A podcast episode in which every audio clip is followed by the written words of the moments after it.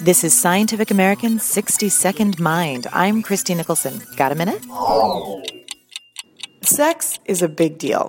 It can change how people see their partner or themselves. Now, research finds that young men and young women react very differently to that first sexual encounter. The research appears in the Journal of Adolescence. Scientists studied a group of 100 undergrads who had their first sexual intercourse at some point during their four years of college. The researchers rated the students on their overall satisfaction with their appearance four separate times over these four years. And they found that men thought of themselves as more attractive just after losing their virginity than they had before, while women had the opposite experience.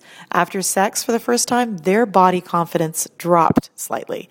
The researchers think that men may get a boost in self esteem from feeling desired, and losing virginity is a societal benchmark for masculinity.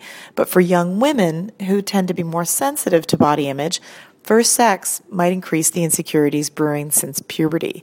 Over time, however, women's body image improved and men's perception of their own attractiveness decreased slightly. Maybe that's when they realized Axe body spray doesn't work in real life like it does in the commercials.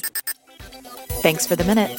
For Scientific American's 60 Second Mind, I'm Christie Nicholson.